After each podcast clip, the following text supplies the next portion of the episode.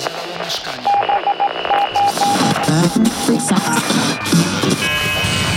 Odsłuch społeczny. Witam w kolejnym odcinku Odsłuchu Społecznego. Przy mikrofonie Sławek Cygler. Moim rozmówcą jest dziś doktor habilitowany pan Maciej Raś z Wydziału Nauk Politycznych i Studiów Międzynarodowych Uniwersytetu Warszawskiego. Dzień dobry. Dzień dobry, dziękuję za zaproszenie. Porozmawiamy dziś na temat naszych wschodnich sąsiadów, Białorusi, w takim trochę szerszym kontekście, nie tylko tego, co wydarzyło się tam przez ostatnie półtora miesiąca. Na początek chciałbym spytać, jak w zasadzie Aleksander Łukaszenka doszedł do władzy, kiedy to było i jak udało mu się utrzymać taką popularność przez tyle lat? Doszedł do władzy w połowie lat 90. Wydarzyło się to, nieco upraszczając, w taki sposób, iż po pierwsze, Białoruś obudziła się niepodległa pod koniec 91 roku. W przeciwieństwie do innych republik byłego ZSRR, nawet samej Rosji nie było tam silnych tendencji suwerenizacyjnych, nie mówiąc już o tendencjach niepodległościowych. W zasadzie one były ograniczone do wąskich elit, a nie szerokich mas społecznych. Na początku lat 90. Białorusini mieli ogromny problem z tożsamością narodową. To między innymi z tego powodu widzimy na obrazkach z Białorusi różnego rodzaju barwy. Dla jednych barwami Białorusi są barwy czerwono-zielone, te promowane przez Łukaszenkę, czyli barwy odwołujące się do przeszłości radzieckiej. Dla innych Białorusinów są to barwy biało-czerwone, czyli barwy odwołujące się jeszcze do symboliki Wielkiego Księstwa Litewskiego. Na początku lat 90. Białorusini zastanawiali się, czy zbliżyć się do Rosji, być może w pełni zintegrować się z Rosją w jakiejś nowej wersji Związku Radzieckiego, chociaż może już nie radzieckiego, czy być może stać się państwem neutralnym, buforowym między Rosją i Zachodem, czy być może pójść na Zachód, choć to było najmniej prawdopodobne, bo przypomnijmy słuchaczom, zwłaszcza młodszym, że Zachód wtedy był w okolicach Łaby, Odry, a nie Bugu. Białoruś była jedynym państwem poradzieckim, w którym nie doszło do gwałtownej transformacji systemowej, zwłaszcza w tej w wymiarze społeczno-gospodarczej. W wymiarze politycznym, a i owszem, natomiast nie w wymiarze społeczno-gospodarczym. W pierwszej lat 90. nie tylko w Polsce, na Litwie, ale i w Rosji czy na Ukrainie odbywały się, idące w różnych kierunkach i, i wedle różnych modeli, szybkie przemiany kapitalistyczne. W Rosji i na Ukrainie był to taki kapitalizm nawet bardziej manchesterski, bardziej zbójecki niż w państwach Europy Środkowej, na przykład w Polsce. I właśnie z tego skorzystał Aleksander Łukaszenko. Dlaczego? Startując w wyborach w 1994 roku, jego kontrkandydatem był kandydat popierany przez Rosję, premier Kiebicz. Natomiast Łukaszenko promował się po pierwsze jako polityk młody, na warunki radzieckie polityk, który miał 40-50 lat, to był w tym okresie schyłkowego ZSRR po prostu dzieciakiem politycznym. Tam można było zostać szefem młodzieżówki w takim wieku, ale nieprawdziwym prezydentem. Białorusiom to się podobało. Młody, podobno przystojny, przynajmniej wówczas w opinii wielu Białorusinek. Do tego obiecujący, że na Białorusi nie będzie tak jak w Rosji i na Ukrainie, a nawet tak jak w Polsce. To dzisiaj może dziwnie brzmi dla najmłodszych słuchaczy, ale przypomnijmy, Białoruś graniczy ze wschodnią Polską, która jest najbiedniejszą częścią naszego kraju, a na początku lat 90. była ogarnięta bezrobociem, ubóstwem tak, strukturalnym. A czy tamte wybory w 94 roku to były wolne wybory? Tak, tak. To były Ostatnie pierwsze wolne wybory, i ostatnie jakie? wolne Mhm. wybory. Łukaszenko doszedł do władzy w sposób w pełni demokratyczny. Oczywiście trudno mówić o rozwiniętej demokracji, rozwiniętej konkurencji na rynku medialnym, no niemniej jednak później już tak wolnych wyborów na Białorusi Czyli on musiał dość szybko pójść w kierunku autorytarnym, prawda? Tak, ale dlaczego? Łukaszenko obiecał, no odwołuje się to już w naszej historii do czasów Gomułki, tak, naszą małą stabilizację. W Polsce jest bezrobocie, w Rosji, na Ukrainie chaos, bandytyzm na drogach i to bez przesady. Tak to wtedy wyglądało, tak gangsterski kapitalizm, ludzie nie otrzymują rent, emerytur, a u nas na Białorusi tak nie będzie. Może nie będą to Niemcy, nie będzie to Norwegia, ale będzie to stabilizacja. Bez aparatu przemocy, jak w Związku Radzieckim, ale my utrzymamy spokój, porządek, czystość, bezpieczeństwo. Ludzie będą mieli gwarantowaną pracę i tak dalej, i tak dalej, i tak dalej. No problem polega tylko na tym, że Białoruś nie ma złóż ropy naftowej pod swoją ziemią, ani gazu ziemnego, ani złota, ani diamentów. Wobec tego musiał znaleźć sponsora. I znalazł.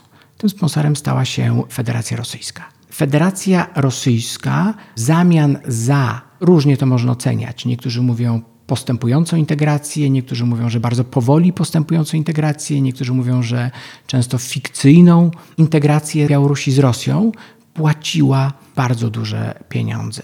Bardzo różny sposób. To były kredyty, to były państwowe zakupy na Białorusi, to było przymykanie oka na to, że po prostu białoruskie władze okradały import do Rosji. To był, przede wszystkim były to surowce energetyczne, ropa, gaz, mniej więcej po cenach takich jak na rynku wewnętrznym w Rosji, czyli krótko mówiąc Białoruś była silnie dotowana.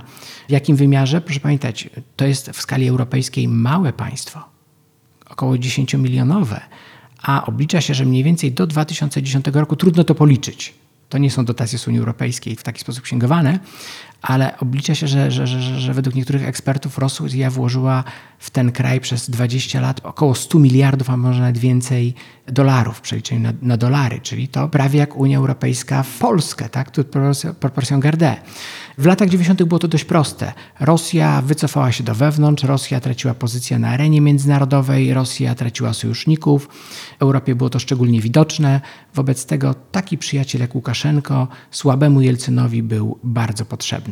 W zamian za podpisywanie kolejnych papierów, po rosyjsku jest takie słowo bumaga, które oznacza papier, ale jednocześnie ironicznie oznacza świstek, mówiąc po polsku. Tak? W zamian za podpisywanie kolejnych bumag o stowarzyszeniu Rosji z Białorusią, a w końcu nawet w 1999 roku o powołaniu do życia państwa związkowego Białorusi i Rosji, z czego nic nie wynikało w zasadzie. Łukasz, poza tym, że Łukaszenko dostawał tanie surowce, dostawał wsparcie finansowe, dostawał parasol polityczny, a rosyjscy politycy na czele z Borysem Jelcynem mogli pokazywać, mamy sojusznika, odbywa się jakaś tam integracja, Białoruś jest nasza. Dla Rosji ta Białoruś była o tyle ważna i cały czas jest. Rosjanie myślą mm, w sposób geopolityczny, często myślą o geopietyzmie, myślą przez pryzmat przestrzeni, ziemi, a Białoruś to jest ta ziemia, która oddziela Rosję od Zachodu, która oddziela Rosję od NATO i to na tym najbardziej, najprostszym kierunku, na osi Paryż, Berlin, Warszawa, Moskwa. Stąd było to takie dla nich ważne. Oczywiście, jak Łukaszenko doszedł do władzy, to z jednej strony zaczął zapewniać tę stabilizację. Na Białorusi zachowano wiele elementów państwa socjalistycznego. Oczywiście w sposób y, zmieniony, ale tylko nieco zmieniony. Tam nie, nie, doszło do reform czy rozpadu instytucji państwa, takich jak w Rosji czy na Ukrainie. Zachowano wysoki poziom szkolnictwa. Od y, szkolnictwa podstawowego do szkolnictwa uniwersyteckiego. Pamiętam, że jeszcze 15 lat temu żartowaliśmy, że Uniwersytet w Mińsku, białoruskim, Państwowy Uniwersytet w Mińsku jest jedynym na obszarze Europy Wschodniej, gdzie można się dostać i skończyć ten e, uniwersytet bez dawania łapówek. Widać było także po białoruskich studentach, uczniach przyjeżdżających studiować do Polski, że ten poziom edukacji jeszcze kilkanaście lat temu był dość wysoki. Podobnie służba zdrowia. Każdy miał pracę, no ale za taki etatyzm, gdzie w każdej rodzinie, jeśli nie cała rodzina, przynajmniej jedna osoba miała miejsce pracy na państwowym, wojsku, milicji, kolei czy jakiejkolwiek innej instytucji państwowej, przy czym wiele zakładów przemysłowych pozostało państwowymi, należało po prostu zapłacić. Do tego nie dokonały się większe reformy gospodarcze. Białoruski przemysł przetwórczy, dość nowoczesny jak na późny Związek Radziecki. Białoruś kojarzymy zazwyczaj z jakimiś dawnymi kresami, lasami, błotami poleskimi. Białoruś zniszczona w wyniku II wojny światowej, chyba nawet bardziej niż Polska biorąc pod uwagę ogrom strat materialnych i ludności. Mówię o tych ziemiach, które przed wojną należały i do ZSRR, i do Polski. Tam wojna przetoczyła się kilka razy, została odtworzona zasoby materialne Białorusi, miasta, przemysł. Lokowano tam dużo nowoczesnego przemysłu maszynowego, produkcję y, środków transportu, awioniki. Okej, okay, czyli rozumiem, że jakby ta formuła y, przez długi czas działała i jakby ta stabilizacja Białorusinom, jak rozumiem, się mogła faktycznie tak, podobać. ale za cenę przywiązania do Rosji, gdyż przemysł białoruski niezmodernizowany nie był w stanie sprzedawać swoich produktów gdzie indziej niż do kooperantów ze strony rosyjskiej. A Rosji w pewnym momencie stało się coś, czego Łukaszenko nie przewidział. Rosja stanęła na nogi, przynajmniej zaczęła stawać na nogi, przynajmniej przez pewien czas finansowo. Przywódcą Rosji przestał być Borys Jelcyn, zaczął być Władimir Putin. A Władimir Putin znalazł sobie innych przyjaciół. Tonego Blaira, George'a W. Busha, Silvio Berlusconiego, a nie kolegę, który był dla niego kolegą mocno prowincjonalnym. Gdybyśmy poszperali po archiwach, po zdjęciach, to ile Jelcyn miał sporo zdjęć z Łukaszenką, o tyle ten wczesny Putin z początku XXI wieku raczej zdjęciami z Łukaszenką się nie chwalił. Łukaszenka był po prostu obciachowy dla niego samego. I Putin powiedział: Dobrze, możemy was dalej sponsorować, ale w ogóle po co się w takie rzeczy bawić podczas jednego z pierwszych spotkań z Łukaszenką? Po prostu zróbmy z sześciu obwodów białoruskich sześć obwodów Federacji Rosyjskiej i będzie po problemie. Łukaszenko śmiertelnie się obraził, a dodajmy, że Łukaszenko miał nawet nadzieję, że jak powstaje państwo związkowe Białorusi i Rosji i ten Jelcyn się zestarzeje, no to może Łukaszenko obejmie schedę po Borysie Jelcynie, no nie w samej Rosji, ale w owym państwie owym państwie związkowym. Odsłuch społeczny. No dobrze, to co wydarzyło się później? To, co obserwujemy od półtora miesiąca na Białorusi, no to to jest jakaś zmiana, bo o tym, że Łukaszenka fałszował wybory, już wielokrotnie wiemy, w różnym stopniu oczywiście fałszował, ale teraz jednak coś się zmieniło w samym społeczeństwie wezmę w obronę Łukaszenkę. Nie chcę go bronić, rzeczywiście, bo nie jest to człowiek z mojej bajki, ale on nie musiał za bardzo fałszować. To znaczy inaczej, on fałszował wybory w ten sposób, że uniemożliwił de facto wykreowanie jakiejkolwiek demokratycznej opozycji. Proszę zwrócić uwagę, jeżeli my dzisiaj narzekamy, że na Białorusi nie ma żadnego lidera, wyraźnego polityka opozycyjnego, tak? nie ma tam takich opozycjonistów, jacy pojawili się w określonym czasie, czy na Ukrainie, nie wiem, w Armenii, Mołdawii, nie ma tam takiego białoruskiego nawet Nawalnego, no to jest to robota Łukaszenki, jego służb. Pozbywali się w taki czy inny sposób czasami brutalnie, liderów opozycji. Doprowadzili do tego, że nie powstała tam żadna partia, ani większy ruch masowy, tak? Czy były one bardzo słabe, bardzo szybko rozbijane, dekomponowane. I w, Łukaszenko fałszował raczej wybory na tym etapie.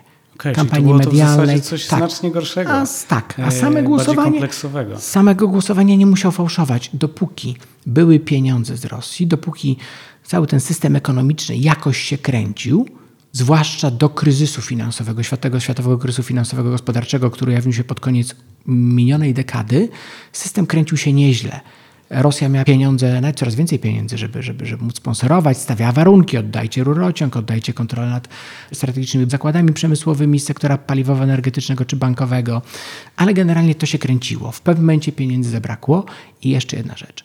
W dorosłość zaczęło wchodzić pokolenie wyrosłe po e, upadku Związku Radzieckiego. Ludzie, którzy rodzili się w latach 80., 90., w tej chwili już 2000, ludzie, którzy jeździli na zachód, ale i na Ukrainę, i na Litwę, i do Rosji i widzieli, nawet w tej Rosji, paradoksalnie, widzieli inny świat. I to jest w dodatku pokolenie, które jest uzbrojone w telegrama. Tak, tak w środki masowego komunikowania. Na obszarze poradzieckim dość wyraźnie jest taki podział, kiedyś mówiliśmy 40 minus i 40 plus, dzisiaj już raczej, trzeba mówić raczej 50 minus czy 60 minus, w zależności od, od, od kraju.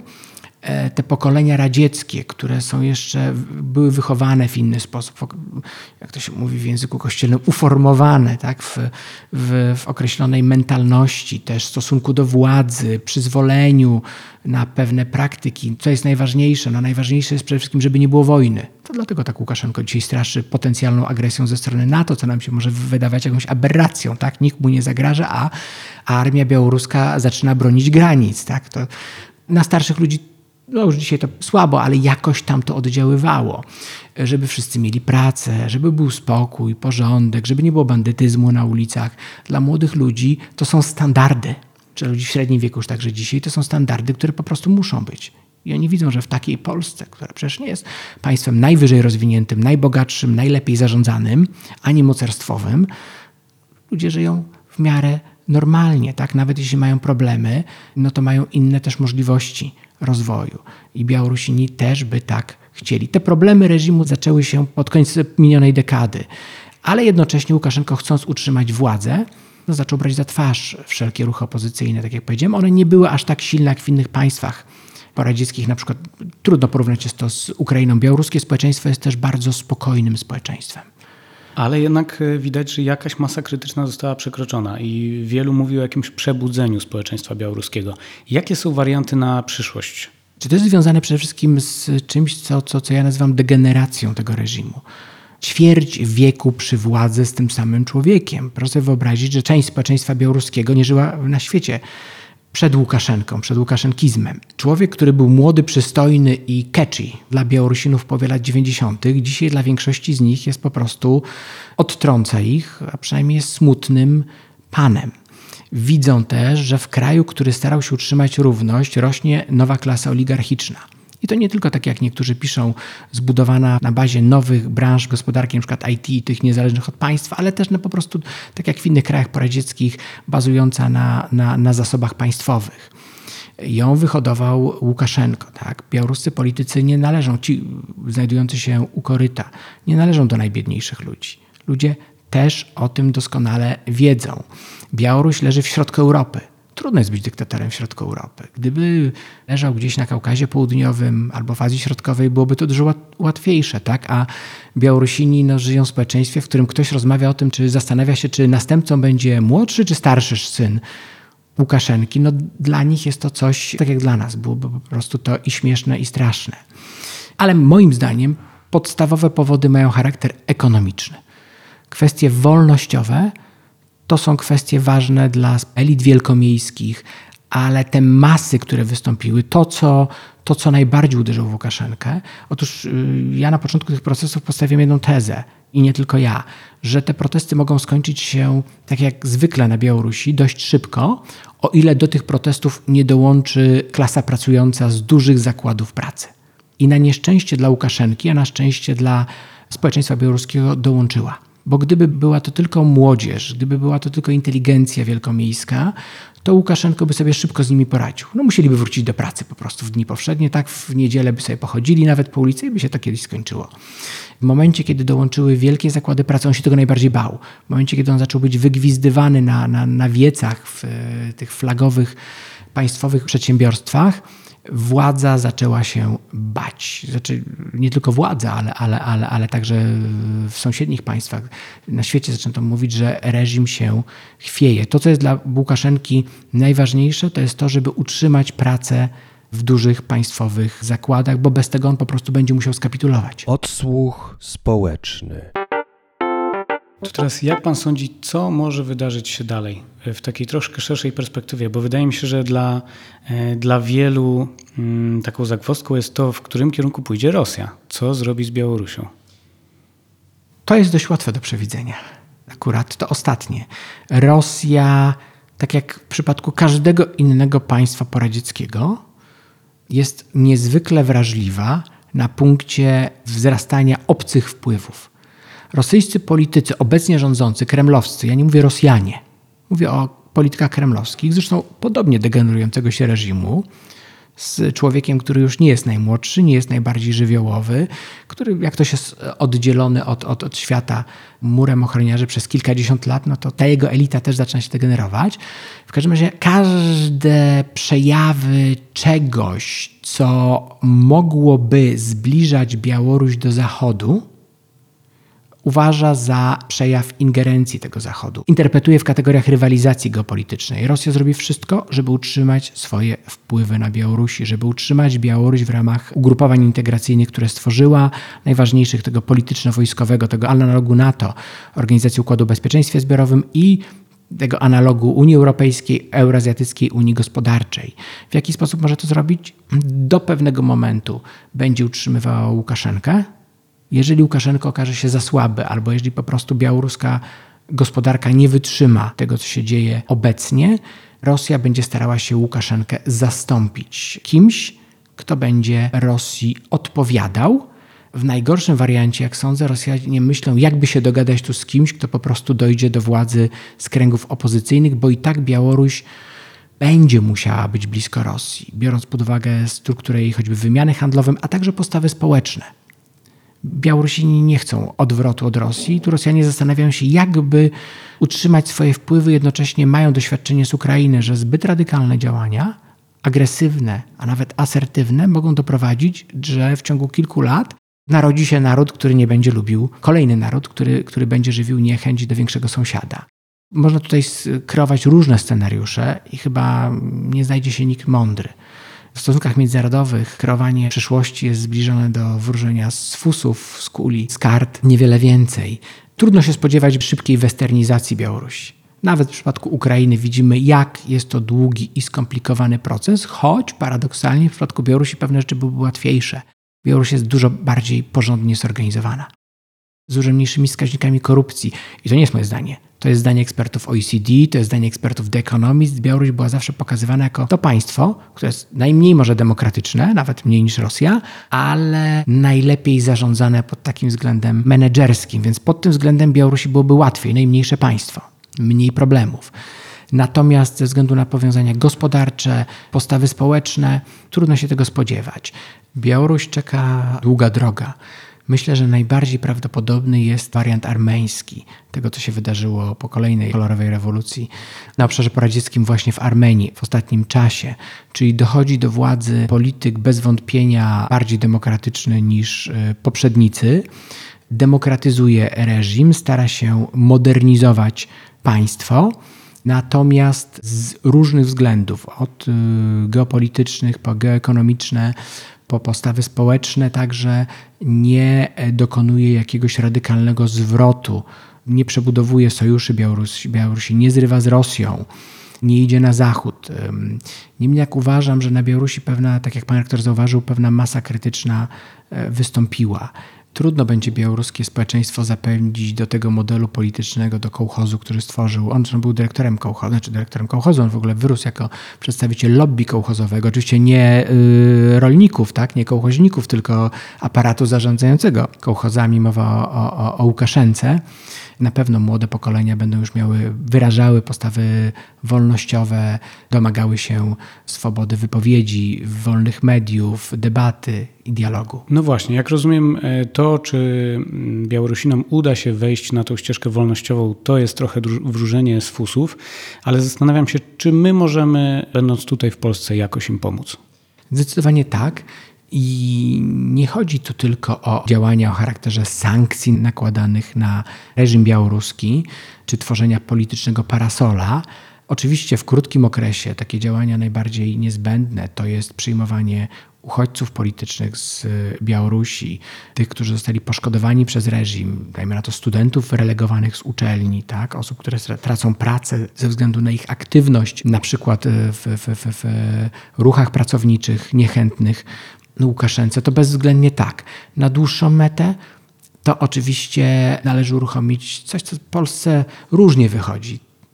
Ale w przypadku Białorusi może się udać. Polską miękką siłę, soft power, czyli więcej stypendiów dla białoruskich uczniów, studentów. Więcej wymiany, oczywiście o ile będzie to możliwe. Jeżeli utrzyma się Łukaszenko przy władzy, to on nie jest taki głupi, on będzie uważał, kto przyjeżdża na Białoruś, kto się spotyka z białoruską młodzieżą, czy w ogóle z Białorusinami. Tak? To jest także wsparcie w tworzeniu instytucji demokratycznych. Jeżeli będzie dochodziło tam do demokratyzacji, myślę, nie, nie pokazywanie palcom Białorusinom, jak ma wyglądać system polityczny, bo sami do tego sobie dojdą, ale na przykład know-how, E, jak tworzyć wolne związki zawodowe, jak tworzyć samorząd terytorialny. Tego samorządu terytorialnego tam nie ma, tam jest jeszcze samorząd poradziecki. Policję nowoczesną na przykład, tak? Okej, okay, to są sposoby, jak my jako państwo możemy im pomóc. Natomiast my jako obywatele możemy co najwyżej, oprócz oczywiście jakichś gestów solidarności, wesprzeć organizacje, które pomagają w organizacji. Tego. Och, jako obywatele, jeżeli mówimy o oddziaływaniach przy pomocy miękkiej siły, to obywatele, państwo tworzy y, ramy, daje pieniądze, ale obywatele, my jako obywatele jesteśmy niezwykle ważni to obywatele, nasi obywatele muszą zauczestniczyć w owej wymianie, w przekazywaniu know-how, w zajmowaniu się Białorusinami, którzy przyjeżdżają do Polski, czy którzy są w Polsce, a, a protestują, przecież znaczna część z nich ma rodziny na Białorusi. Jest to bardzo korzystne dla Polski w dłuższym okresie, gdyż wyraźnie widać, że ile w latach 90. Białorusini raczej byli niechętni przekom, czyli tak się mówi o, o Polakach na Białorusi, to odpowiednik Lachów w innych państwach Europy Wschodniej, którzy mądrzyli się i pokazywali palcem, o tyle dzisiaj Białorusini czują sympatię ze strony Polski. Trudno powiedzieć, jaki procent Białorusinów, gdyż przecież nikt, nikt tam nie prowadzi rzetelnych badań sondażowych w chwili obecnej, już na pewno nie instytucje państwowe ale zapewne zdecydowanie większość Białorusinów nie wierzy we wrogie zamiary ze strony polskiej, już na pewno nie w okupację e, Grodzieńszczyzny czy coś w tym rodzaju i liczą, liczą na tego rodzaju działania ze strony takie proobywatelskie, a gdyby doszło do przemian, także na wsparcie o charakterze gospodarczym. No dobrze, trzymamy e, zatem kciuki za prawdziwą zmianę na, na Białorusi. E, Tutaj zakończmy. Naszym gościem był dziś doktor habilitowany pan Maciej Raś. Dziękuję serdecznie. Dziękuję bardzo. Dzisiejszy odcinek przygotowała Joanna Kotkowska-Pyzel, realizował Robert Gańko, a ja zachęcam Was do namierzenia odsłuchu społecznego na Spotify, YouTubie i innych serwisach streamingowych i nie tylko. Do usłyszenia w kolejnym odcinku.